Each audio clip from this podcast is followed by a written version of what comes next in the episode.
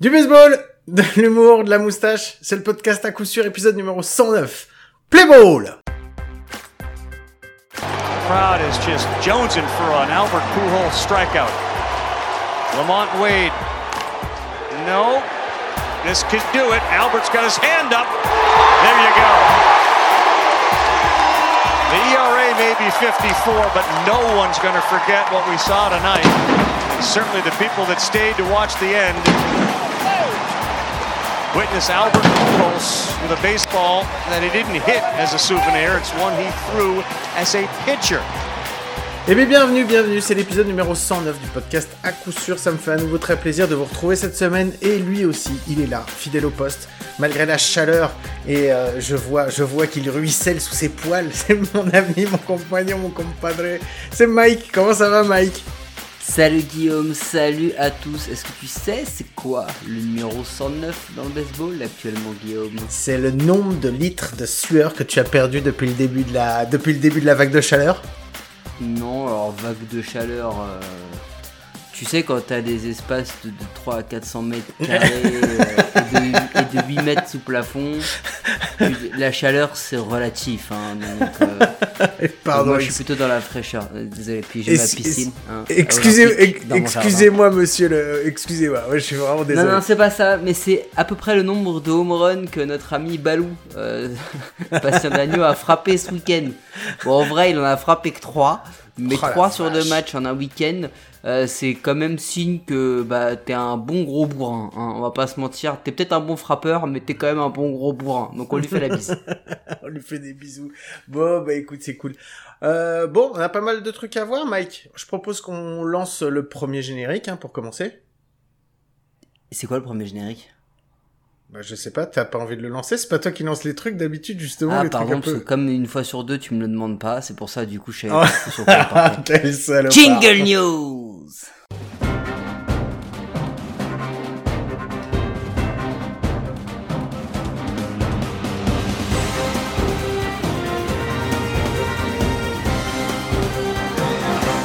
Bon, les news, on en a plein. Euh, Il y en a plein. Et je voudrais que tu commences parce que j'aimerais bien que tu m'expliques ce qui s'est passé dans une. Je pense qu'il y a une un club que tu suis pas mal. Il s'est passé quel- quelque chose d'assez d'assez bizarre sur une sur une soirée. Est-ce que tu peux nous raconter? Je crois que c'est la soirée de dimanche. Tu parles de quoi? Tu parles d'Albert? Alors, il y a Albert, mais il y a aussi, il s'est passé plein de trucs en fait pendant ce match. Alors, il s'est passé plein de trucs. C'était le match de. Au moment où on enregistre, c'était le match de la nuit dernière. Donc, je t'avoue Mhm. que je l'ai pas vu. J'ai vu un gros résumé. Euh, ce que je peux te dire, c'est que bah, il y a eu un, un espèce de blowout des Giants avec un Carlos Rodon qui a pris 8 runs euh, assez rapidement. Et ils ont fini par envoyer euh, Albert Pouyol, euh, dit euh, la fastball, euh, sur le sur le monticule. Euh, c'est la première fois de toute sa carrière. C'est la première lançait. fois qu'il prend le monticule. C'est fou quand même. Ça en fait de lui le seul joueur avec Babe Ruth à avoir frappé plus de 600 home runs et à avoir lancé en Major League Baseball. C'est génial. Euh, au moment où il frappe, je crois qu'il, au moment où il lance, je crois qu'il prend genre euh, 4 runs mérités. Hein. Se fait un batting practice, il se fait déboîter. Il y a Evan Longoria qui frappe un single en, en left field, euh, qui l'amène en première base et qui demande à Albert Puyol de garder la balle. Genre c'est un milestone parce qu'il a frappé un, un single. Non non, c'était assez, c'était assez fou, c'était assez drôle. Ouais, il y a eu autre chose aussi pendant ce match parce qu'il y a eu un record qui a été euh, qui a été battu aussi.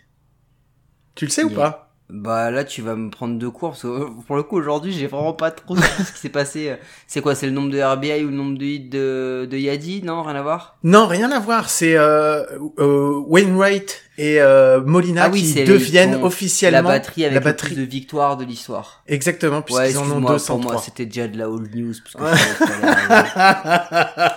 ah, c'est une honte de prendre les choses comme ça. Franchement, monsieur, vous me dégoûtez quoi. non mais je le savais déjà depuis son dernier start que ça allait arriver la prochaine fois. Donc c'est pour ça que je- moi, pour moi c'était de la news. Bon, il s'est passé aussi quelque chose de particulier euh, oui, hier. je sais de quoi tu vas parler. Le no-hitter le no-hitter perdu. il Voilà. est génial celui-là. Toute la grâce des. Je crois que ça arrivé 5 ou 6 fois dans l'histoire. Je crois que c'est 6 fois. Je crois que c'est la Euh, sixième fois, exactement. La sixième fois dans l'histoire. Oui, et je crois que la dernière, c'était quoi? C'est En il y a- 2008, c'était les Dodgers, ça qui s'est arrivé en Ouais. 2008. C'est ça. Les mecs, ils lancent un no-hitter quand même. mettez-vous à la place des, deux lanceurs en l'occurrence parce qu'il y a Hunter Green qui fait 8 manches ou 7 et quelques je crois euh, qui oui met met 5 walks bon ils arrivent quand même à prendre un run hein ils, ils load the bases sur un sur un bébé et puis sur un autre bébé ils prennent un point et ils perdent 1-0 voilà, donc les mecs, les mecs ils lancent un no-hitter et derrière le bâton des Reds contre les pirates. Hein. C'est-à-dire que on parlait même pas, c'est pas comme s'ils avaient affronté le bullpen des Yankees ou, les, ou la rotation des Mets. Hein. Ils ont eu les pirates en face et les mecs ont pas réussi à, à leur offrir la victoire. C'est un scandale. Bon bah voilà, c'était ça m'a fait assez rire quand j'ai vu euh, j'ai vu ces deux news, je me suis dit allez, ça ça fait des bonnes petites news dont on va parler. Mike, est-ce que t'as des petits trucs toi qui ont retenu ton attention cette semaine? Alors oui, qu'est-ce que tu fais vendredi à 20h30 Guillaume? Vendredi à 20h30, je crois que j'ai un enregistrement de prévu.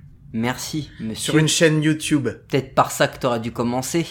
Euh, alors si tout va bien, s'il n'y a pas de problème, si on est, euh, si on n'est pas lâché par notre invité, mais je, mais je ne pense pas. Euh, si toutes les planètes s'alignent, c'est ça voilà. Vendredi à 20h30, ce sera notre troisième live YouTube. On reçoit encore un anglophone euh, qui s'appelle Kirk McNabb et ce n'est rien d'autre que le coach des, des boucaniers de La Rochelle, Guillaume. Mm, mm. Ouais, il nous a fait le, plaisir d'accepter notre euh, normalement d'accepter notre euh, notre demande et donc euh, bah ça nous fait très plaisir. Ça fait un moment qu'on doit l'organiser avec lui puisque on de, on doit la faire depuis quelques jours avant le début de la de la saison de D1 française. Mais bon, c'est un peu l'idée, ouais. Il fallait qu'on il fallait qu'on s'organise quand même parce que nous on aime bien, faire les choses bien. Il y a peut-être un thème autour des boucaniers cette mhm. semaine. Bon, si vous avez lu le titre du podcast, vous le savez déjà certainement. Mais si jamais vous ne l'avez pas lu, vous allez le découvrir dans quelques minutes. euh, puisqu'on a notre invité de prestige aussi cette semaine. Et notre invité surprise. Il faut pas oublier qu'il est surprise encore. Surprise. Mais surtout, Guillaume, euh, sache que euh, j'ai revêtu mon ah. plus beau monocle, ah. ni ma plus belle pipe et mon magnifique impair et je suis parti en enquête. Parce que sache que un joueur de baseball français a fait le tour du monde sur les réseaux sociaux la semaine dernière lorsqu'il a brandi une magnifique pancarte disant qu'il était venu voir, euh, enfin il était venu à LA pour voir Shohei Otani. Il l'a brandi au moment où Shohei Otani et dans sa dernière ligne droite, au moment l'angle, ça donne une photo magnifique où on voit cette pancarte euh, et on voit Shohei Otani euh, lever les, les, doigts vers le ciel euh, alors qu'il vient de frapper en moron. Ça a fait le tour du monde, tout le monde voulait savoir qui c'était parce que bah, c'est à ça que tu vois que tu t'es bon ou pas au niveau de la gloire. C'est-à-dire qu'à un coup de près, on voit pas sa tête. Donc en fait, on voit que ses mains qui tiennent la pancarte. Du coup, bah c'est con, hein, ça passe au travers. Nous, Guillaume, nous l'avons retrouvé. Ah, oui, c'est toi qui l'as retrouvé surtout. Vous entendez cette petite musique de, de perdu de recherche? Tu te rappelles de ça ou pas? Ouais. ça connu. C'était pas perdu, c'était perdu de recherche. Euh, nous l'avons retrouvé. C'est donc un joueur de D2 des, des Dragons de Ronchin. Pour ceux qui ne savent pas où c'est Ronchin, c'est à côté euh, bah, de l'île. C'est dans le nord. Ouais, je, moi je, je vois plus large pour que les gens situent mieux. C'est dans le nord, Ronchin. Euh, je suis sur le, le contrat d'exclusivité pour l'interview Guillaume. Je suis dessus, ça va te coûter cher, parce que vu que moi je l'ai retrouvé, c'est normal que ce soit toi qui paye. Euh, ça arrive de te coûter cher, mais euh, j'essaie de l'avoir. Ne... Voilà, il va nous raconter son histoire. Apparemment, il y a un dossier, hein, la raison pour laquelle il serait parti à LA. Je l'ai vu se faire un petit peu taquiner sur les réseaux par ses potes. Donc on va on va enquêter Guillaume, on va on va trouver euh, cette personne et on va on va la voir dans dans le podcast un jour peut-être. Donc en fait, là t'es en train de nous dire qu'on va bientôt avoir un nouvel invité surprise, c'est ça? Dont on n'a pas le droit de révéler le nom. bah, euh, le nom on le connaît pas, donc en vrai on va même pas le donner. Hein. Bon, on vous le donnera quand même dès qu'on le saura. Bah sinon il y a eu un peu de D1 française on en reparlera peut-être plus tard, mais euh, on peut dire déjà que les Montpellier, le MUC et, euh, et les Templiers euh, ont fait match nul.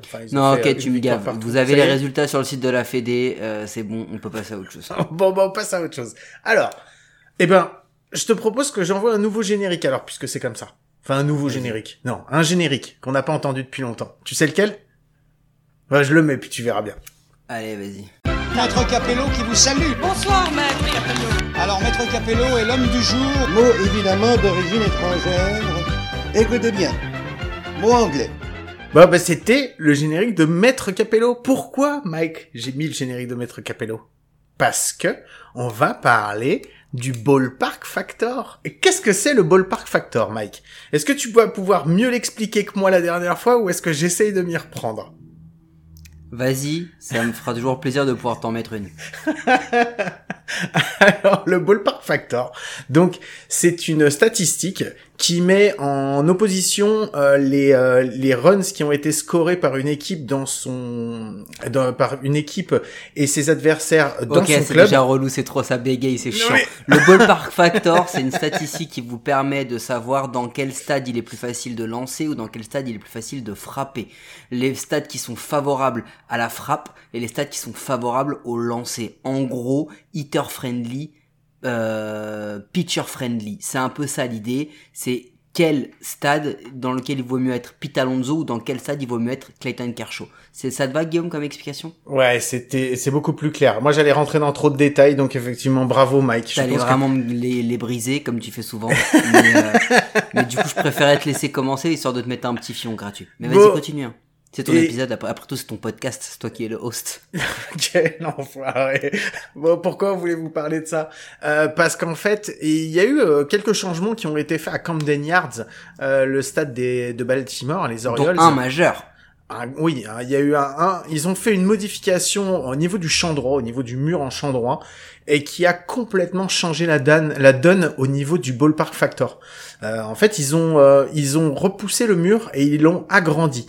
Et ce qui fait que alors que euh, Camden Yard était un des stades où c'était le plus euh, qui était considéré comme un, un stade très hitter friendly, avec cette simple modification, et ben il s'avère que en fait euh, le le Euh, stade de... Ball- Ballpark, pardon, je te coupe. Ballpark qui a fait toute la carrière de Gleber Torres. hein, quand il est devenu le Oriole Killer.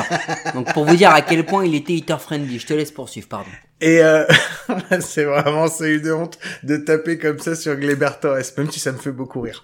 The Oriole Killer, on l'a appelé. On l'a appelé The Oriole Killer. Genre, c'est un exploit de faire ça aux Orioles. Voilà, c'est tout. Je m'arrête là.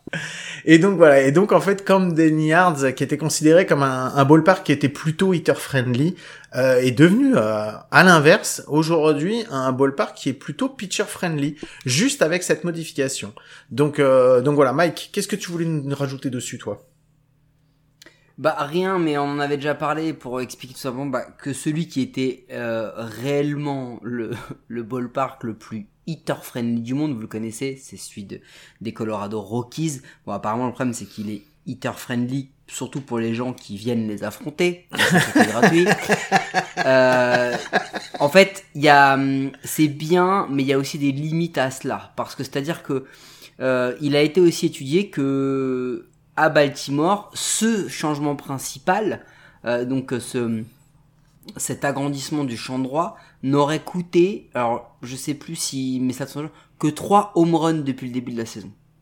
Donc en vrai, il y a eu un impact, mais pas tant que ça quoi. Ça a pas, ça a pas modifié la donne. On s'est pas dit attends ils ont, ils sont, ils sont passés de, je sais pas, je dis une bêtise, de de, de 320 à 290. Il n'y a pas eu un drop monumental. Donc euh, il y a aussi un autre effet qu'il faut prendre en compte dans le park factor, enfin qui ne le prend pas puisque c'est juste une statistique entre le nombre de runs scorés par les équipes, etc.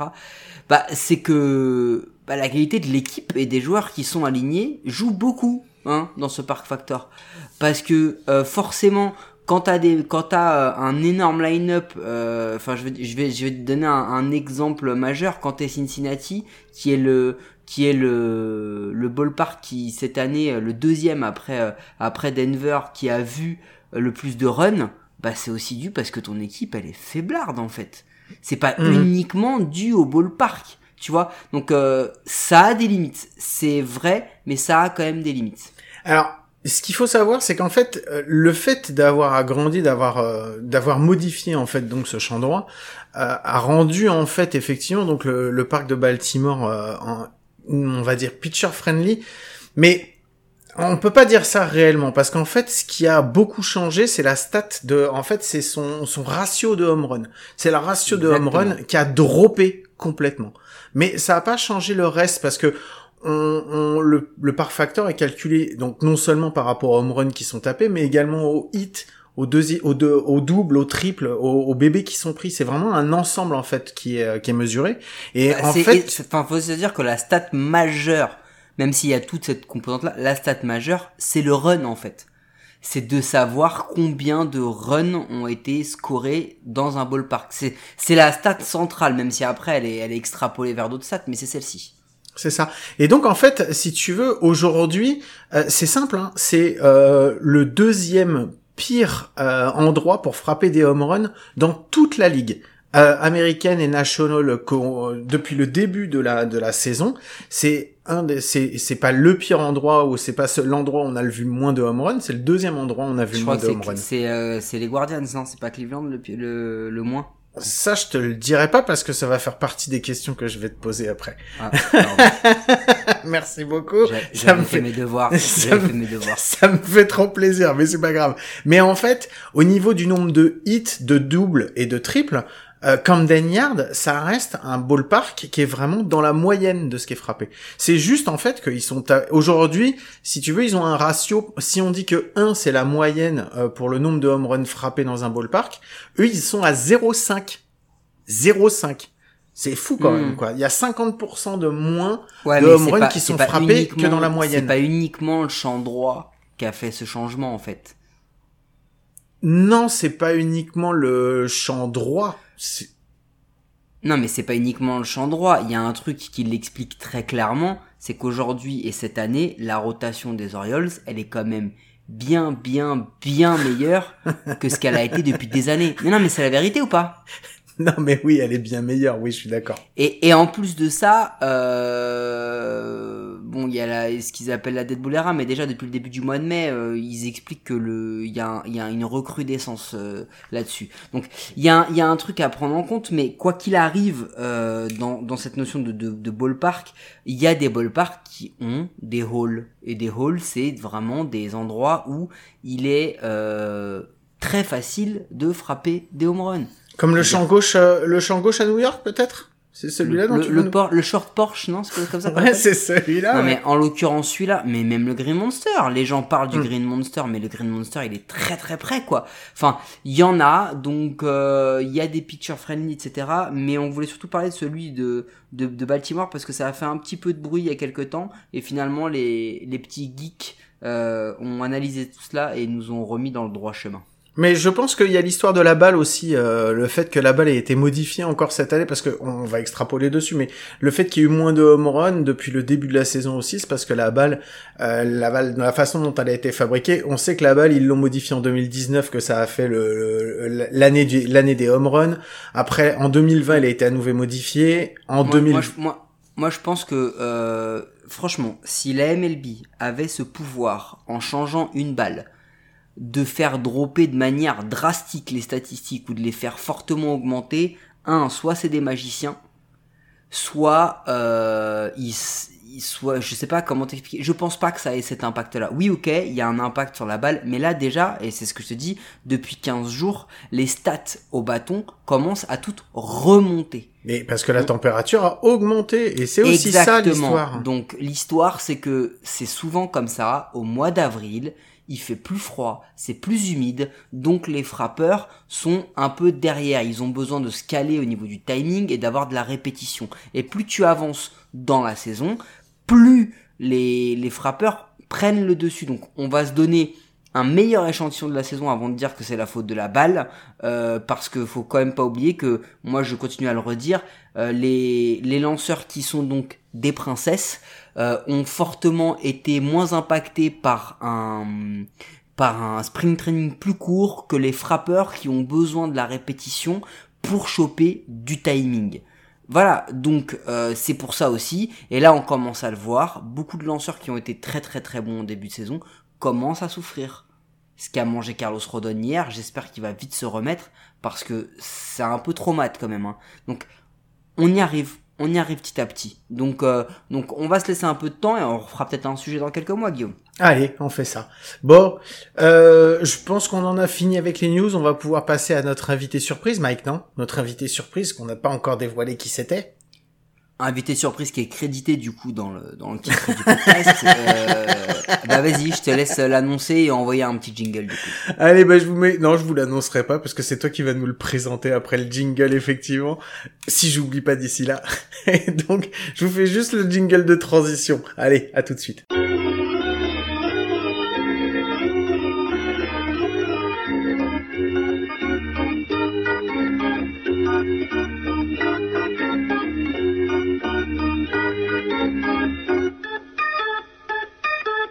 Bon bah voilà, ça y est, chose promise, chose due, on a notre invité surprise, donc vous connaissez déjà sûrement le nom puisque je l'ai mis dans le titre. Mike, je te laisse nous le présenter. Ah mais attends, avant de le présenter, il faut quand même qu'on raconte ce qui vient de se passer. Déjà, on a essayé d'avoir des invités, ça fait ça fait 15 jours. À chaque fois, on nous a mis des plans, personne nous a dit oui. Là, l'invité, il nous dit oui, on devait être là à 18h. Comme deux blaireaux, Guillaume et moi, et ben on a mis un plan, donc on a reporté à 20h30 parce qu'on n'est pas assez bon. On arrive à 20h30, 20 minutes pour se connecter. Euh, un coup, il y en a un qui vient, l'autre qui vient pas. Bon voilà, donc tout ça pour dire que euh, bah on l'aura mérité cette euh, cet invité, il faut le dire. Euh, je sais pas comment on l'a mérité, mais on l'a mérité. Bah écoute Guillaume, c'est assez simple, on va hum, on va euh, accueillir, euh, on n'est pas là pour être dans les potins, tout ça, mais on accueille euh, l'ex de Jessine. Tu sais, ils étaient ensemble, ils étaient en couple, ils ont eu deux enfants. Euh, celui qu'on avait reçu pour Baseball Mastery, euh, qui maintenant est devenu euh, semi euh, joueur de baseball, semi euh, crossfitter professionnel. Donc tu vois, il est un, il sait swinguer Guillaume, et deux, il a un corps d'athlète. Donc deux choses qu'on n'a jamais eu, qu'on n'aura jamais de notre vie. on accueille le receveur des, des boucaniers de La Rochelle, Théo Lacmèche. Comment ça va Théo? Bah, écoute, euh, super, super, content d'être là sur le podcast et puis euh, de participer euh, au monde du baseball français hein, qui se développe d'année en année. On a des, nouvelles, des nouvelles personnes qui apparaissent. hein. Bah, Il y a vous, il y a coup sûr. Là, il y a Baseball TV France qui se développe pas mal. Nous, on avait initié quelque chose aussi avec, Baseball Mastery et puis il y a d'autres sites encore, Baseblog, etc., qui, qui se développent. Donc, ça fait plaisir. Ça, fait plaisir tout ce qui va nous permettre de développer le baseball en France. Euh, c'est du plus à prendre. Hein. Ouais, je suis d'accord avec toi, c'est ce qu'on dit de toute façon, euh, il y a de la place pour tout le monde, donc euh, allez-y, venez. euh, Il y a personne qui se fait concurrence, euh, donc euh, donc voilà, même même nous, on a réussi à, à tirer notre épingle du jeu, donc normalement ça devrait aller. Ouais, Euh, c'est signe qu'il y a vraiment de la place. Bon Théo, merci, c'est super cool de t'avoir. Euh, donc bah félicitations pour ce début de saison déjà avec euh, avec les boucaniers parce que franchement euh, c'est pas mal. Vous avez partagé des points avec des grosses équipes devant. Vous êtes en train d'essayer de leur tirer la de vous tirer la bourre avec eux, donc donc voilà, c'est bien, c'est un beau début de saison pour vous. Ouais, carrément. Écoute, même avant la saison, avec les recrues qu'on a eues, on, savait qu'on avait une bonne équipe sur le papier. Et puis bah là, ça se concrétise puisque les grosses équipes, euh, enfin les grosses, les équipes qui étaient fortes euh, les saisons passées, on a réussi tout à les accrocher. Et puis euh, pas des moindres quand tu vois les scores. Donc donc ça va. On, on a on a ce désir à La Rochelle de chaque année d'aller chercher un peu plus et du coup ça se concrétise. On a eu un bon recrutement. On a surtout ce qui fait aussi la différence, c'est qu'on a un coach maintenant à plein temps. Donc Kirk, Kirk McNabb, je sais pas si vous avez entendu parler, si vous l'inviterez. Si vous l'invitez, ça, sera en anglais parce qu'il maîtrise un peu le français, mais surtout l'anglais. mais c'est sûr que quand tu as un manager, euh, déjà ça fait la différence. Ça fait vraiment la différence, la structure des entraînements et puis, euh, et puis tout le, toute la stratégie en match, hein, puisqu'il vient avec euh, son bagage d'Amérique du Nord, euh, 30 ans, 30 ans d'expérience dans le baseball. Donc, donc voilà, on est là, hein, La Rochelle, bon début de saison, et puis on va espérer que, que ça se concrétise jusqu'à la fin et espérer décrocher une des rares places euh, qu'il y a pour les playoffs. C'est clair, ça va Théo- être compliqué. Théo, du coup, juste pour répondre à ta question, sache que tu n'as pas entendu la première partie, mais tu l'écouteras quand tu l'entendras quand tu réécouteras l'épisode. Euh, on reçoit Kirk McNabb vendredi en live sur YouTube, Euh, donc euh, 20h30. Euh, on l'aura quoi 45 minutes, quelque chose comme ça, hein, pour discuter un peu, un petit peu baseball. Donc du coup, c'est effectivement une semaine sous le signe des, des boucaniers de La Rochelle. Donc c'est quand vous voulez, vous faites péter votre Airbnb pour cet été, parce qu'on n'a pas encore réservé pour nos vacances avec Guillaume. Mais mais au-delà de ça, pour revenir un peu, euh, il y a deux questions. Le premier, c'est que ça va aussi niveau personnel, la saison? Elle débute quand même pas mal. Ouais, bah, je, écoute, je ferai pas plus de 400, je suis dans le top 10 de la ligue. c'est ça, bah ouais, ouais. C'est, puis, la, la frappe, c'est comme ça, hein, il y a des hauts, il y a des bas, puis des fois, tu es sur une pente haute pendant, pendant pas mal de temps. Après, je t'avouerai, ce qui va vraiment, moi, ce début de saison, ce qui a vraiment fait la différence, c'est vraiment le fait d'avoir un manager qui, qui a pris euh, les joueurs qui étaient volontaires euh, sous son aile et qui, qui a apporté pas mal en termes de d'approche au bâton. et du coup, c'est c'est un vrai plus. C'est un vrai plus qui se ressent dans l'attaque, moi personnellement. Mais surtout, je suis plus content, c'est pour l'équipe. Hein. Perso, je préfère euh, frapper rien et que l'équipe gagne et euh, plutôt que frapper 1000 euh, et qu'on perd tous les matchs, quoi, tu vois. Le plus important, c'est le, le, bilan final de l'équipe. Hein. Ton objectif au niveau perso, c'était quoi, toi, cette année? Tu t'étais mis un objectif ou pas? Écoute, moi, l'objectif personnel, c'est d'apporter le plus possible à l'équipe. J'ai pas d'objectif, il faut que je frappe plus de 350, plus de 250, plus de 400 mon objectif, c'est apporter le plus possible à l'équipe, que ce soit en point produit, point inscrit, euh, présence sur base. Euh, voilà. Et l'équipe de France, c'est pas. Excuse-moi, Guillaume. Oh, mais c'est bon, j'en ai marre. Non, mais Allez, vas-y. Non mais juste, euh, tu feras gaffe Théo, ça commence vachement à ressembler à une conférence de presse d'un joueur de foot qui a été briefé avant.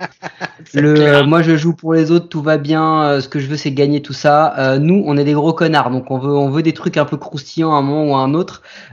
donc du coup je vais te lancer direct sur un, truc qui m'intéresse. Tu as dit l'une des rares places en playoff. On a eu on a eu ton, ami président avant la saison qui râlait parce qu'il n'avait que quatre positions qualifiables en, en playoff et forcément, on le rappelle pour ceux qui n'ont pas vu, vous avez et Montpellier et Sénard euh, dans la même poule, soit deux favoris.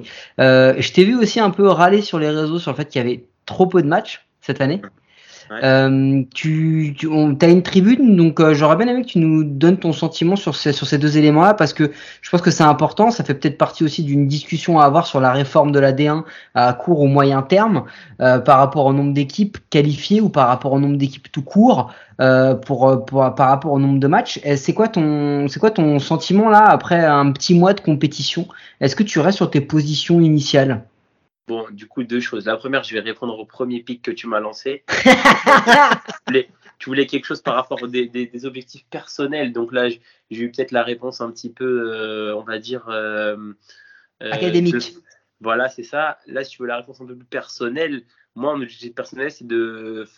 Si tu veux, on va parler vulgairement, c'est défoncer tous les lanceurs. Eh ben voilà. voilà. tu voulais du croustillant, ça c'est ça c'est l'objectif aussi. Après en termes de ouais en termes de position effectivement, euh, moi je me définirais comme quelqu'un qui en, général mon raisonnement il va au-delà de juste jouer. Et après, je suis passé par pas mal d'étapes. Hein. Je suis passé par euh, club, euh, différents pôles France. Je suis parti jouer à l'étranger. J'ai eu des expériences à l'étranger.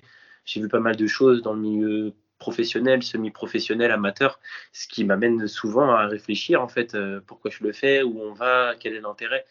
Et effectivement, euh, quand pendant l'hiver il y a eu des réunions où, les personnes euh, qui, qui, réfléchissent au championnat donnaient leurs leur prévisions pour cette saison, bah ça m'avait déjà fait réagir. Et du coup, ce qui m'a amené après à poster mon mécontentement quand ça a été officiel en fait. Après, euh, je suis pas dans les décideurs, euh, mais j'estime quand même pouvoir donner mon avis euh, sur des, sur des choses et puis faire réagir les gens en fait. Donc ouais, effectivement, je pense que 16 matchs de saison régulière dans une saison, bah, moi personnellement, ça fait 10 ans que je joue en première division, j'ai jamais vu ça. Je pense que c'est trop peu si on veut préparer, si on veut développer le baseball en France et si on veut préparer des joueurs à performer en équipe de France. Donc voilà. Ah, ah, et du coup, je termine. Euh, moi, quand j'ai commencé, il y avait, c'était une D1 à 8 équipes. Euh, il y avait deux, il y avait euh, deux journées domicile, deux journées à l'extérieur, ce qui faisait 28 matchs de saison régulière, plus les playoffs où il y a eu, j'ai connu des années où il y avait quart de finale, demi-finale, finale. Donc, ce qui te rajoute, tu peux des fois monter jusqu'à 35, 37 matchs dans une saison c'est sûr que ce sera jamais euh, un championnat comme euh, la République tchèque, l'Italie, la Hollande ou des championnats pro, mais c'est le double de 16 matchs. Hmm, je comprends. Parce qu'on avait eu euh, on a vu cette discussion avec Luc Piquet qui nous disait que en fait il aimerait bien qu'il y ait peut-être un, un, petit peu enfin que les matchs si tu veux soient un petit peu plus joués que parfois avec certaines équipes où effectivement voilà qui est plus de que disait Luc, c'est qu'il y avait trop d'écart entre le premier et le dernier, si tu veux. Ouais. Ah oui, oui, ça c'est sûr. Après, euh, euh, je, à aucun moment je, comment dire, j'affirme moi avoir toutes les idées, les meilleures idées et c'est ça qu'il faut appliquer. Mais je pense que si on, les gens se réunissent avec en, centralisant les idées en fait, en, ramenant toutes les idées autour de la table, on peut trouver des choses qui sont bonnes. Après encore, cela faut-il faut-il avoir une vision à long terme, c'est-à-dire où on est, où, est-ce qu'on en est, qu'est-ce qu'on veut développer, quelle est la priorité? Est-ce que c'est l'équipe de France et du coup euh, on fait une saison fragmentée avec euh, où on arrange la saison autour de ça et on se retrouve avec 16 matchs? Ou est-ce qu'on se dit euh, bah dernier championnat d'Europe on a fait avant dernier sur 16 équipes c'est peut-être plus la priorité numéro un peut-être qu'il faut se revenir un peu sur soi-même et, euh, euh, essayer de développer au maximum et se dire que ça sera peut-être la priorité dans plusieurs années. C'est peut-être une bonne idée, c'est peut-être une mauvaise idée, c'est peut-être qu'une partie d'une bonne idée, mais je suis sûr que qu'on peut, on peut trouver euh, de quoi améliorer ce, ce, championnat et surtout sur le format qu'il est actuellement. Quoi.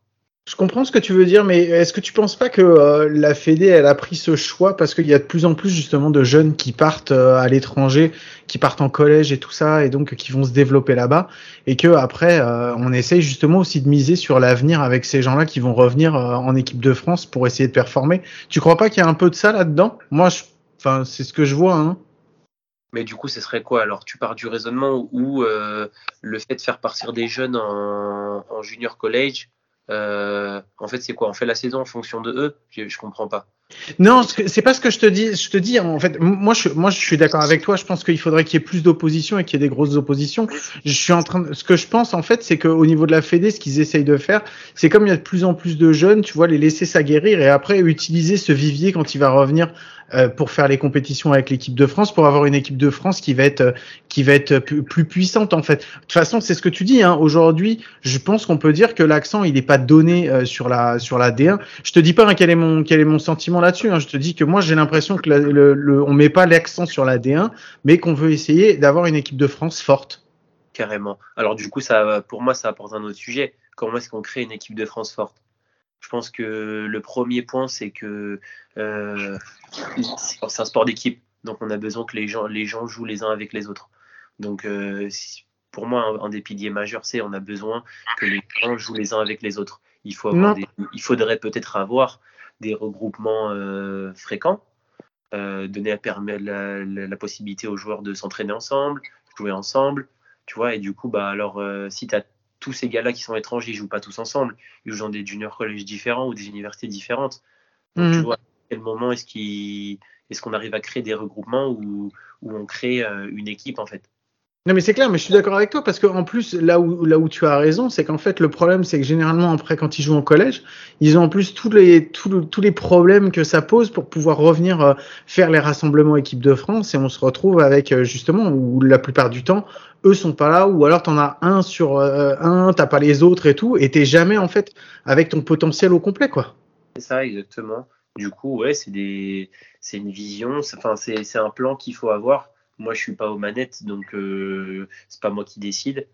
Euh, mm. faut, si, si, alors si tu dis, si ce que tu dis, ça serait, si ce que tu avances, ça serait, ce serait la solution. je pense que peut-être qu'on l'aurait vu déjà depuis plusieurs années, puisqu'on envoie des jeunes en université. Euh, bah, depuis que moi je suis en, depuis que moi je suis passé par les académies, on envoyait des jeunes en université. Hein. Depuis mm. euh, je suis rentré en pôle euh, en 2008. Euh, depuis que je suis en pôle, j'ai vu des joueurs de pôle partir à l'université, en junior college et en université. Euh, après, faut, voilà, regarde l'équipe de France actuellement. Quels sont ces joueurs? Ah, Je sais, ouais. de France qui sont passés, oui ou non? Toi, les, toi, l'équipe de France, t'as tiré un trait dessus ou, euh, ou t'aimerais bien quand même y retourner à un moment ou à un autre? Euh, C'est une question assez complexe. Bah, du coup, vous avez probablement dû voir aussi que l'été dernier, il y a eu un petit, un petit couac je dirais, euh, pour différentes raisons. Bon, je vais pas mhm. revenir dessus, c'est pas le, c'est pas le sujet. Tous les gens qui sont intéressés pour, euh, pour euh, avoir mon point de vue et connaître les raisons, ils pourront aller le voir sur, sur ma page Facebook ou Instagram. Après, je suis à un moment donné dans un, je suis à un moment donné dans ma vie où moi j'ai d'autres projets à côté. Moi, je suis masseur kinésithérapeute et éducateur sportif à côté. Et du coup, euh, je, là, je suis sur le point, en fait. Euh, du coup, le podcast, j'ai dû, dû reculer l'heure avec vous, puisque euh, je suis en train d'ouvrir mon cabinet de kinésithérapie. Du Ouais, c'est cool, ça. Il il y a beaucoup de choses à gérer. Félicitations. Ouais, merci. Beaucoup, pas mal de choses à gérer à côté, euh, ma vie personnelle aussi, il y a pas mal de choses. Et du coup, euh, tous les années d'avant, j'avais, j'avais ce, je me libérais du temps en fait pour m'entraîner et me donner. Maintenant, j'ai moins de temps à y consacrer. Écoute, si on m'appelle, on m'appelle. Il faudra que je vois si moi je peux me libérer euh, sur le, plan professionnel et personnel. Mais c'est sûr que quand j'ai toutes ces responsabilités là derrière, je sais pas si s'il est possible pour moi de, de répondre à ces demandes, quoi, tu vois. Ouais, je comprends bien. Ok. Bon, bah merci d'avoir euh, de ta franchise pour avoir répondu à tout ça. Tu vois, Mike, il t'a- il t'a piqué au vif et t'as pris directement. T'as dit attends, je vais te montrer. Tu vas voir. T'as bien raison de pas te laisser faire par lui. On va rentrer C'est dans. tellement facile. Mais oui, oui. Bah en plus, euh, c'est pour pas dire que t'as encore eu des problèmes de connexion et que tu nous as quittés pendant quasi la, toute- la totalité de cette conversation. Alors, non, non, non, c'est pas ça. C'est que du coup, j'ai switché entre mon ordi, mon téléphone, mon ordi, mon téléphone, et à chaque fois je dis, si je parle avec mon téléphone, je vais avoir un sale son. si je parle avec mon ordi, ça va couper. Donc ferme ta gueule. Et du coup, c'est ce qui s'est passé. Bon bah voilà. Bon Théo, on voulait discuter un petit peu avec toi d'un d'un petit truc parce qu'il y, y a une nouveauté. Euh, Tu suis un peu la MLB ou pas du tout? Euh, pendant un moment, je suivais pas mal. Et maintenant, je l'ai un peu. Je regarde de temps en temps, je vois des vidéos qui passent, euh, je vois des, des, des news, des informations. Je, je regarde très peu de matchs, mais je vois plutôt des highlights ou euh, voilà, des choses du genre. Pourquoi? D'accord. Non, c'est parce que on voulait discuter avec toi un petit peu de, tu sais, le, le, le nouveau, euh, le nouveau dispositif qu'ils ont mis pour les catcheurs, pour les receveurs, le, le pitchcom. Ouais. Est-ce que tu en as entendu parler? Donc, euh, qu'est-ce que t'en penses toi? Tu penses que c'est intéressant? Euh, je veux pas, encore une fois, Guillaume, je veux pas prendre la main sur ce qui est ton podcast et la manière dont tu le présentes, mais Ah, Je pense qu'il y a, il y a une notion qui est très importante, c'est qu'il faut qu'on explique ce que c'est. Parce qu'à mon avis, pour beaucoup, le pitchcom, c'est une araignée dans une, euh, dans un bureau qui te sert à parler en visioconférence. Donc ça n'a rien à voir. Euh, Allez, le- vas-y, je sens que tu as besoin de parler. Explique. voilà, parce que ça fait une demi-heure que je peux pas parler à cause de cette connexion pourrie. On a l'impression que j'habite dans les Landes, euh, mais ça n'a rien à voir. Bon, c'est une technologie très jeune. Hein. Je sais pas si t'as vu ça, Guillaume. Elle date de 2019. Euh, en fait, c'est une télécommande euh, reliée à hum, quatre oreilles, enfin ouais, reliée à quatre oreillettes. Donc une au pitcher et trois aux joueurs de, de champ. Euh, L'idée, c'est de pouvoir donner en fait le, le type de lancer et la localisation euh, aux, aux lanceurs et aux défenseurs pour que chacun puisse s'adapter défensivement sans forcément avoir à faire des signaux avec les doigts, etc. Donc c'est un truc qui vient d'être officialisé donc euh, avant le début de la saison par la MLB, qui avait été testé en minor. euh, je crois depuis l'an dernier, si je dis pas de, de, conneries, parce qu'en 2020 il n'y en a pas eu. Euh, donc ça vient d'arriver. Il y a il y a beaucoup d'avis très très partagés, que ce soit entre les différents acteurs ou utilisateurs. Globalement, c'est positif, mais on est quand même dans un sport qui est très conservateur, un sport de routine qui est essentiel à la performance. Bon, bah forcément, c'est toujours un petit peu un petit peu compliqué. Euh, mais du coup, euh, qu'est-ce que t'en penses, toi, Théo? Écoute, euh, c'est une question aussi assez complexe parce que ça fait. euh, je pense que cette, euh, cette technologie, elle est aussi liée au scandale qu'il y a eu euh, de triche avec euh, Yankees, euh. Boston, Red Red Sox et les Astros. Euh, mais du coup, ça amène pour moi toujours au point que en fait la technologie, tu pourras toujours la pirater. Donc là, dans l'immédiat, c'est un, un bon outil. Pour moi, il n'y a pas de problème. Après, c'est un outil qui est, du coup, tu peux, je pense, qui est aussi, ça a un certain coût. Donc, c'est forcément que dans le milieu pro que tu pourras t'en servir, probablement. Mais je pense qu'il arrivera à un point où il y a tellement d'argent en jeu, et ça se trouve, c'est ce qui s'est peut-être déjà passé, où certaines équipes trouveront des technologies soit pour brouiller les, les, les, les transmissions par les oreillettes, soit pour les interpréter et les retransmettre. Je, Guillaume, je vois que Théo est vachement dans l'esprit du podcast. Il le pense comme un connard. Et ça, ça, je trouve que c'est très très bien. Mais t'as parfaitement raison. Tu sais quoi, Théo, quand j'ai préparé l'épisode, je me suis fait une petite note et dedans j'ai mis avantage inconvénient. Et l'un des, des inconvénients que j'ai mis, c'est que bah, écoute, quoi qu'il arrive, euh, à un moment la technologie elle va faillir, elle va se faire pirater. Ou alors il y aura plus de piles. Et comment on va faire quand dans 20 ans les nouveaux catcheurs auront pas appris à faire des signaux Ou alors pire, pire, parce que là, là on parle entre catcheurs, hein, Théo, et on, tous les deux une très Non, très grande non. carrière. Théo, Euh, le catcheur, t'étais derrière le. Non mais moi j'étais catcheur mais en slip avec un masque, pas c'est voilà, sur trois ça. cordes, pas exactement le même. mais euh, ce que je veux dire c'est que euh, on sait tous que les lanceurs, et spécialement les starters, c'est des princesses. Donc si on leur a pas habitué à lire les signaux, comment ils vont le faire en cas de problème Pourquoi tu rigoles Guillaume? C'est vrai, les starters sont des princesses. Non, non, mais je suis d'accord, il n'y a aucun souci. Moi, par contre, il y a une chose qui m'a intéressé euh, vachement dans ce que j'ai lu et ce que j'ai entendu, et j'en ai déjà parlé la semaine dernière, mais je vais le développer un petit peu. Euh, on parlait justement des oreillettes qui sont euh, reliées au pitchcom, et il y a certaines personnes qui ont dit, voilà, pourquoi est-ce qu'on n'équiperait pas l'arbitre également, l'arbitre qui est, au marbre, avec justement le pitchcom pour que, au niveau de son arbitrage, euh, il soit, il s'attende à ce que la balle aille dans un certain endroit et qu'il soit plus à même de la juger justement plutôt que de la subir. Et je trouve que c'est une, je trouve que c'est quelque chose qui peut être effectivement euh, assez, euh, assez intéressant à développer. Et euh, moi, j'aimerais bien voir ça justement. Théo, toi, qu'est-ce que ça Je trouve que, ouais, alors, euh, c'est une idée intéressante. Après, euh, je pense que ça Elle vient pas de lui, hein. Ça serait, intéressant que vous invitiez un arbitre, si ça peut être déjà fait, sur le podcast et lui poser la question. Mais pour avoir discuté avec des arbitres à propos de, choses euh, du genre, ils ont tellement de choses à gérer euh, que ça ferait une, autre source d'information qui rajouterait tellement de complexité à la chose. Ou alors, après, après tu pourrais aussi dire, bah, si on a ce niveau de technologie, pourquoi est-ce qu'on met pas une zone de strike euh, robot? Euh, où euh, c'est l'arbitre, on lui dit si c'est un strike ou une balle Moi, je suis contre. Moi, Ouais, je suis contre. moi juste je suis- juste parce que je kiffe le framing et que je pense que franchement, Voilà. si t'enlèves ça, t'enlèves justement un des Bah, gros un travail du. un- un voilà, c'est ça. C'est ça. Et puis même, et puis, et puis même au-delà de ça, enfin, je veux quand même, là, ils ont encore ressorti des stats où ils disent que majoritairement, euh, ils ont encore raison, les arbitres. C'est-à-dire que les zones Oui. sont encore bonnes. à, plus de 90% en MLB. En MLB, oui. Ouais, je, je- je- Euh, ah ouais, non, mais ok, on parle pas de la DA, Théo.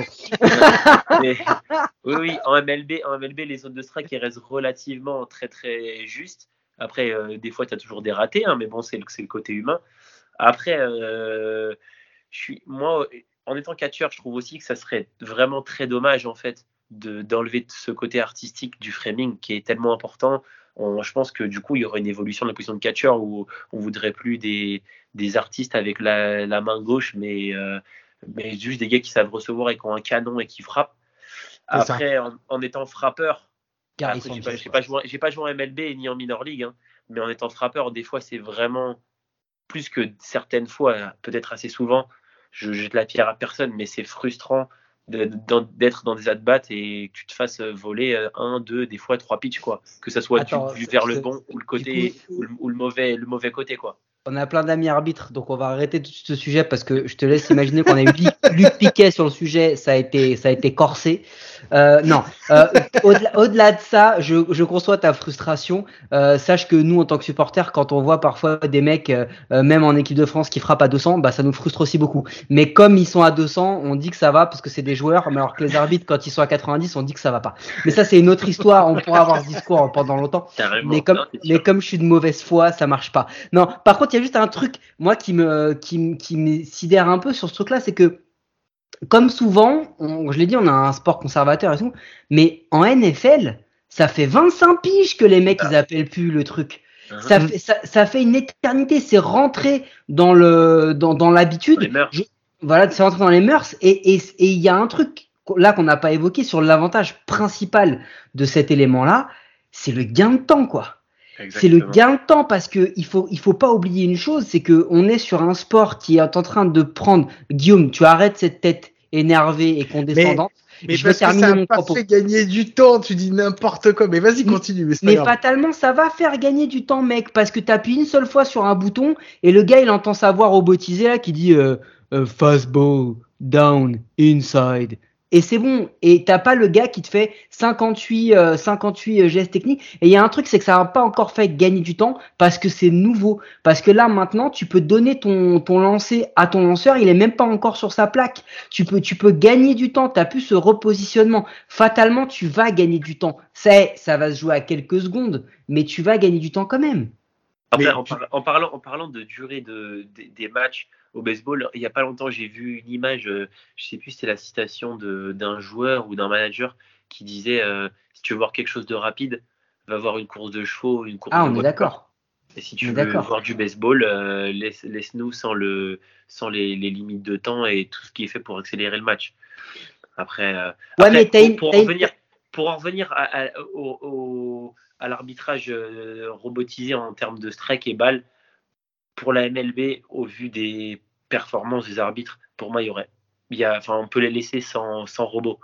Après, le problème, c'est que tout le reste du monde qui joue au baseball et qui n'ont pas ce, cet arbitrage professionnel avec cet œil et ce taux de réussite si bon, c'est ça, c'est qu'est-ce qu'on fait? J'ai envie de dire, limite, on aurait plus besoin de ce robot-là dans des ligues qui sont pas professionnelles ou des arbitres qui sont pas professionnels que, que en MLB.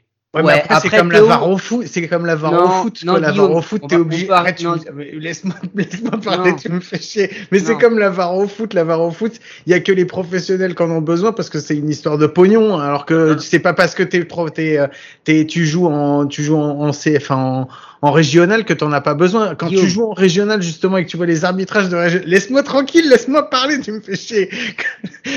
Quand tu vois les arbitrages de régional et je le sais parce que j'en ai fait des arbitrages de régional moi-même et je sais à quel point j'ai pu être mauvais des fois. Mais c'est c'est effectivement que ça va pas être forcément au plus haut niveau que tu en as le plus besoin. Sauf que le problème c'est que tu peux pas faire ça pour Ouais, tout mais le monde et attends, on encore a- moins pour les plus euh, pour les plus on mauvais. on excusez-moi, mais là je vais être, là je vais être méchant, mais on a les, les arbitres et les moyens qu'on mérite. Enfin, il y a un moment, euh, c'est aussi ça, ça va, ça va avec, ça va avec tous les sports, ça va avec tout en fait. C'est-à-dire que les mecs, c'est le top du top du jeu, c'est la Major League, ils ont le top du top de l'arbitrage et de la technologie. Et plus tu descends, euh, plus t'as autre chose. Enfin, ce que je veux dire, c'est que ce discours-là de, comme ça, Théo, moi en fait, je, je suis pas d'accord parce que je trouve que les, les, les arbitres que t'as, ils sont au niveau des joueurs que t'as. Donc c'est tout. Le championnat, et tu l'as dit toi-même, il a un certain niveau, il y a les arbitres qui vont avec. Si on avait les meilleurs arbitres du monde dans notre championnat, franchement, le prend pas mal, ce serait gâché. Je veux dire, moi, le, un arbitre de MLB, un arbitre de MLB qui vient nous arbitrer en régional, ou même un arbitre de D1 qui vient nous arbitrer, ça nous est arrivé d'avoir Gilbert Lejeune qui nous arbitre. Moi, à la fin des matchs, je disais, Hum, je sais pas ce qu'il a fait là parce qu'il a dû se faire chier de ouf quoi. Mais c'est un peu, c'est un peu ce truc là si tu veux. Je pense que là, la, question elle est vraiment sur la notion de pitchcom de savoir est-ce qu'on reste dans la tradition ou pas, est-ce que la technologie vient aider ou pas aider. Euh, là aujourd'hui, euh, le, le truc, euh, le truc le plus peut-être qui dérange un peu les gens, c'est vraiment le fait que on a cette habitude du ça peut être aussi une routine de donner le signal d'une façon ou d'une autre.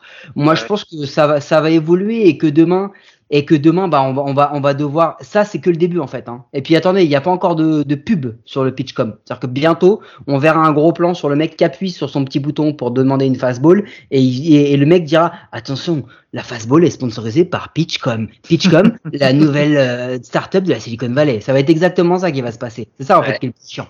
Après, je pense que, comme tu disais, c'est tout nouveau. Moi, je pense que ça, peut, ça va aider dans un premier temps, mais qu'il y a tellement d'argent derrière que les équipes ils développeront des technologies soit pour brouiller le signal de l'équipe adverse, soit pour intercepter le signal.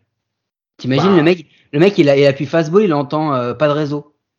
Non mais Ah. c'est bien. Moi, Ouais. je trouve ça génial. Ça Ouais. va, c'est quoi- tu sais quoi ça va Ça va nous ça va faire des sujets. Mais non, on Ça va va avoir la, guerre, la, guerre, la, guerre, la guerre à technologie, hein, ça, ça va être comme ça. Mais je sais pas, ça se trouve, ça se trouve, c'était dû à ça. Je sais pas si vous avez vu, il y a peut-être un mois, je crois que c'était au spring training. euh, et, euh, Chapman, quand il lançait, il a eu un problème, il, son, son oreillette ne fonctionnait pas. Mhm. Alors, est-ce que c'était un problème technique? Est-ce que c'était, ils ont essayé un brouilleur euh, pour voir si ça fonctionnait? On ne sait pas. Mais bon, la guerre à technologie, tout comme euh, vous avez sûrement entendu parler, euh, ce qu'il y a pour les substances, euh, les substances que certains lanceurs utilisent pour se mettre au bout des doigts. J'ai lu quelques articles, j'ai pu lire quelques articles où ils disaient que certaines franchises avaient engagé des chimistes Ouais, ouais. pour mettre au point des substances indécelables que les la lanceurs pouvaient se mettre sur les doigts, qui leur permettaient un meilleur grip. Il y a tellement d'a- il y a tellement d'argent derrière et de gains. Non, mais de gains, De, de que- toute façon, que euh, ça va, ça va être des échelons, ça va être là, après ça sera là, là, là, ce sera que monter. Donc, euh, toute avancée technologique, toute nouvelle règle hein, euh, visant à supprimer ou à éradiquer une triche ne fait qu'entraîner d'autres modes de triche. C'est comme ça, c'est non mais c'est humain.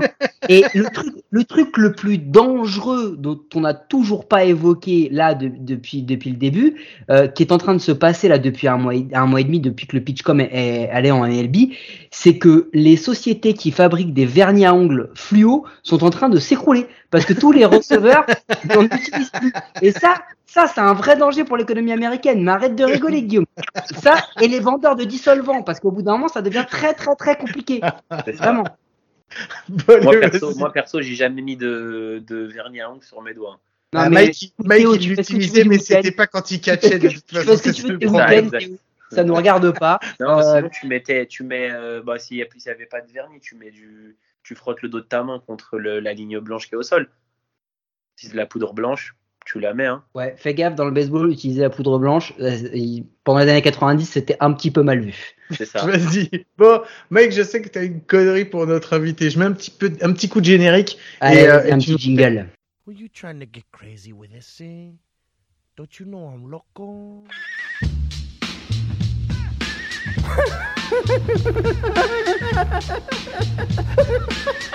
fuck is with this guy? Who is he? Bon, vas-y, Mike. Qu'est-ce que tu nous as préparé cette fois-ci? Écoute, euh, Guillaume, j'en ai une petite en fait quand j'ai, enfin j'en ai une Oui, petite de savais. conneries. hein. parce que parce que effectivement j'en ai une petite, ça a jamais été caché, ça tout le monde le sait. Et si vous regardez les replays de la finale du championnat de France de l'an dernier, vous me verrez bouffer un hot dog en caleçon, vous verrez que c'est pas c'est pas une légende. Euh, toujours est-il que sur la connerie, je me suis demandé. Est-ce que si vous étiez bah, lanceur par exemple ou, ou joueur euh, ou joueur de, de position, vous aimeriez entendre, vous n'aimeriez pas entendre quelque chose dans votre casque, dans votre oreillette, d'accord? Est-ce que déjà, par exemple, au lieu de l'avoir robotisé, vous aimeriez avoir, je ne sais pas, euh, bah, la voix de Clara Morgan, par exemple, qui vous demande euh, Hmm, balle droite, intérieur basse. Je suis pas sûr que Clara Morgan fasse encore des trucs comme ça. Mais euh, j'avoue que bon, petite voix sur mon GPS, déjà, ça serait pas mal. Donc, euh, avant de Ouais, l'avoir on en parlera à ta femme, vas-y. Théo, C'est une question euh, vraiment poussée, hein. c'est difficile à répondre. non, mais c'est une connerie sur. non, c'est vraiment de la merde comme question, Théo. Ne, ne sois pas poli comme ça. Euh, non, je pense que le, le plus, in- et du coup, je vais répondre sérieusement. Le, le- je pense que le mieux, ce serait d'avoir la voix du catcher dans l'oreillette. Ouais, mais du coup, ah ouais, d'accord, enregistré, parce que t'imagines le mec qui fait Eh, fastball, hein Fastball Ouais, c'est vrai que ça serait galère parce qu'à chaque fois, il faudrait qu'ils enre- qu'ils enregistrent euh, Bah la ouais. voix du catcher pour, euh, pour tous les pitchs et, et toutes, les, toutes les localisations. Ou non, sinon le, man- le manager depuis le banc. Le mec Ouais. qui passe son spring training dans le studio à enregistrer les sons. Euh, du coup, si Clara Morgan, toi Guillaume, ça t'intéresse pas, est-ce qu'une voix genre un peu plus, tu sais, un peu plus viril, genre Jean-Pierre Bacry, tu sais, genre un truc genre euh, balle droite, intérieur gauche, tu vois, un truc comme ça. Moi, ça me mange bien. mais s'il dit des conneries aussi en plus, tu sais, genre, oh putain, mais elle était pas bonne celle-là, tu vois, un truc comme ça, quoi. Genre, Ouais, je m'énerve, quoi. Un truc. Ouais, ben justement, en parlant de conneries, est-ce que vous pensez les gars que ça vous tu vous, plaît- vous préféreriez quoi, quelle version? Genre, t'es- tu, tu lances? Bon, imagine-toi, hein, Guillaume, il faut vraiment que tu, tu Ouais, schématises le truc, mais tu lances et, euh, et là, là quand le, gars- le- donc le receveur appuie sur le bouton et tu entends euh, ton lancer magique, tu sais le truc un peu que tu encourages, ou alors eh, ton gros lancer de merde. C'est quoi que tu préférerais? Bah, moi, de toute façon, il me demanderait que le gros lancer de merde. de Non, toi j'ai une version pour toi après. Théo, Ah, d'accord. Non, non, ça, ça serait fun. C'est un, concept, euh, ça serait un concept pas mal. Hein. et, et du ouais, ça En fait, une franchement, parodie, une, par- une parodie de film de baseball, euh, t'in- t'inclus ça, je suis sûr que ça peut faire, euh, ça, ça, ça peut avoir des bons, de la bonne audience. Hein. on va penser au scénario. Et tu vois, non, pour Guillaume, ce serait, tu vois, j'ai pensé à des, hum, à des, à des, à des messages, tu vois. Si moi je catchais Guillaume, tu vois, j'appuierais. Le premier, ce serait, bah, balance un strike, ce sera déjà pas mal pour toi. tu vois. déjà, ce, ce genre de message. tu- jaloux encore. T'es encore plein de jalousie. Ou ou un truc genre, euh, casse-toi s'il te plaît, t'es trop nul. Tu t'imagines le, receveur, il met ça sur le lanceur.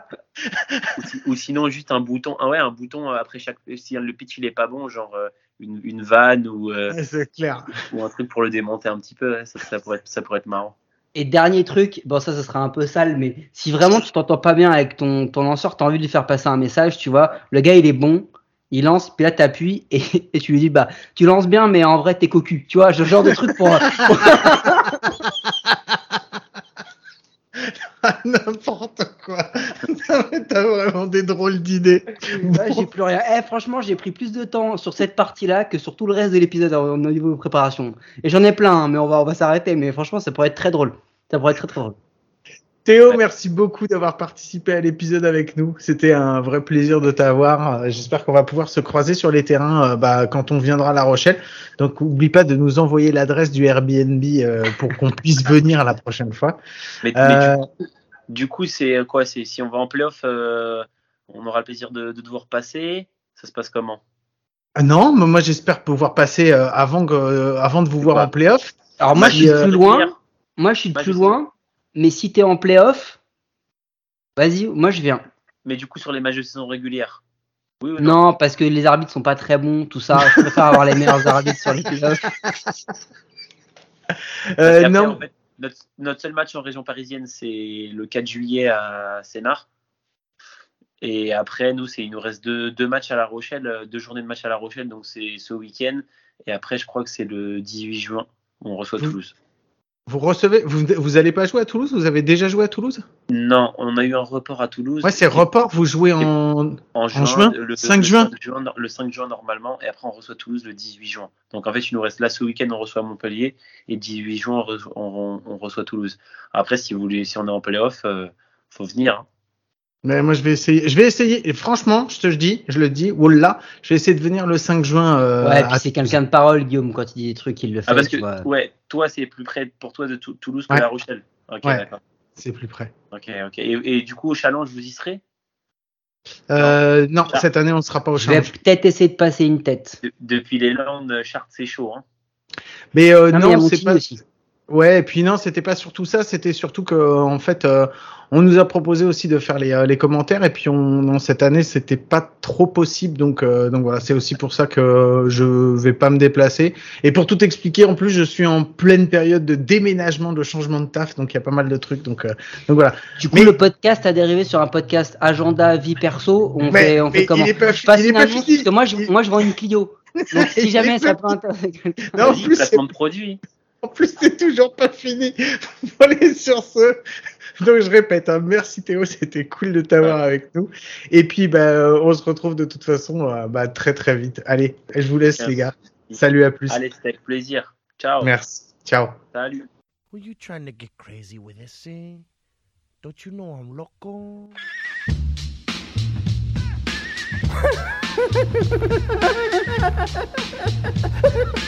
The fuck is with this guy? Who is he?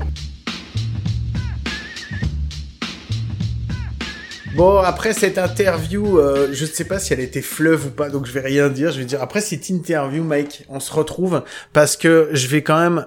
J'ai mis le petit générique hein, qui, est bien. On va se faire une petite connerie tous les deux parce que je l'avais dit.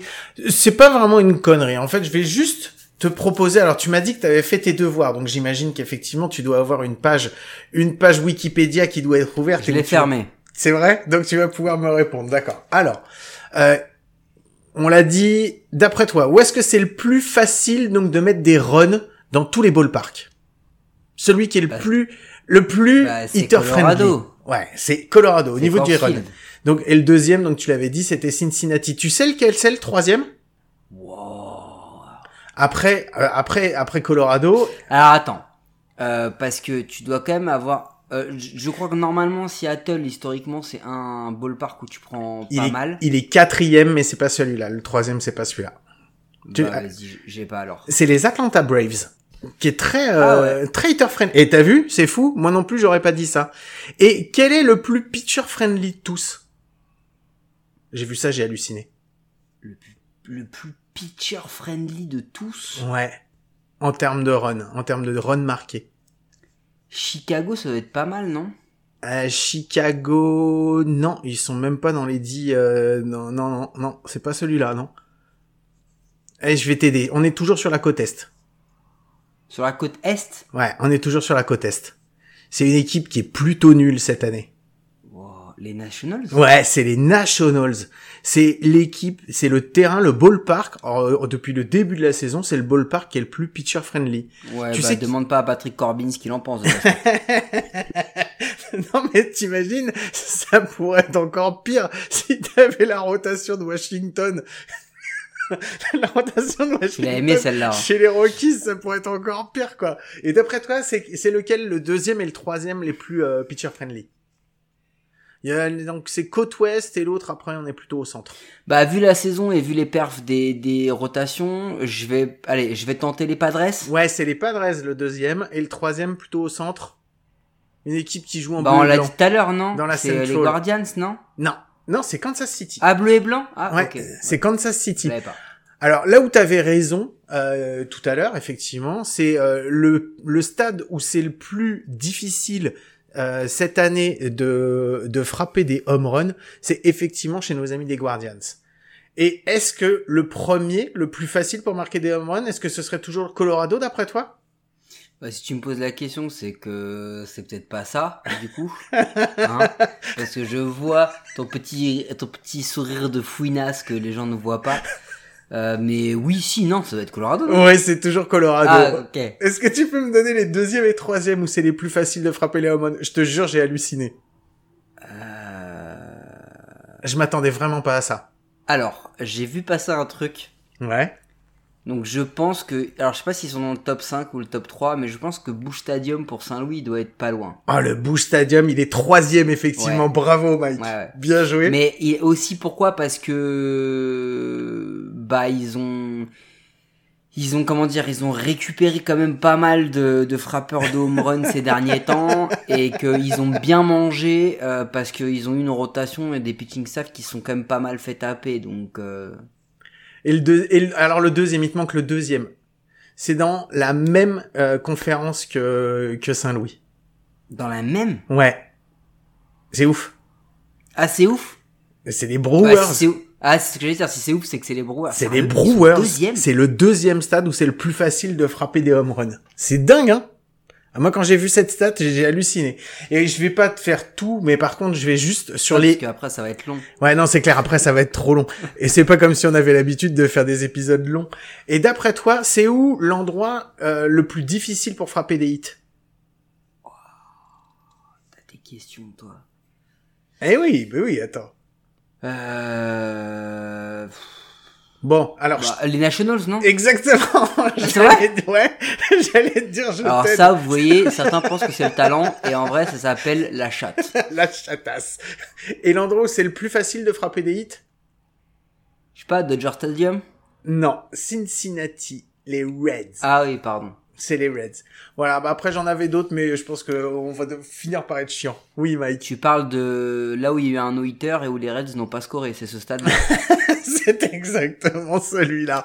ok.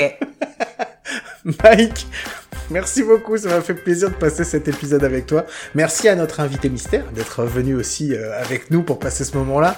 Euh, je vous rappelle que vous pouvez nous écouter sur toutes les applis de podcast, les bonnes comme les mauvaises, et c'est toujours et sûrement sur les mauvaises qu'on est les meilleurs. Mike, comme chaque semaine, est-ce qu'on se retrouve à coup sûr la semaine prochaine? J'espère bien, Guillaume, j'espère bien. Ah, j'étais pas, je pensais que t'allais me mettre un fion en me disant que non, qu'on allait d'abord se retrouver vendredi, parce que vendredi, on a un enregistrement et une vidéo YouTube, donc c'est pour ça que je me profite, j'en profite pour te mettre ce fion à toi directement, monsieur, j'oublie les trucs que je dois annoncer. Bravo. Ouais, ouais, c'est Et heureusement, heureusement que c'est mon podcast et que je le tiens bien, quoi. Allez, sur ça, je vous souhaite de passer une bonne semaine.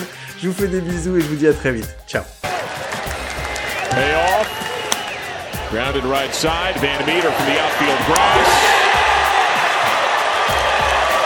On a dominant day delivered by Hunter Green, the Reds pitching staff does not yield a hit, but falls by a skinny run and has to settle for a split on the series.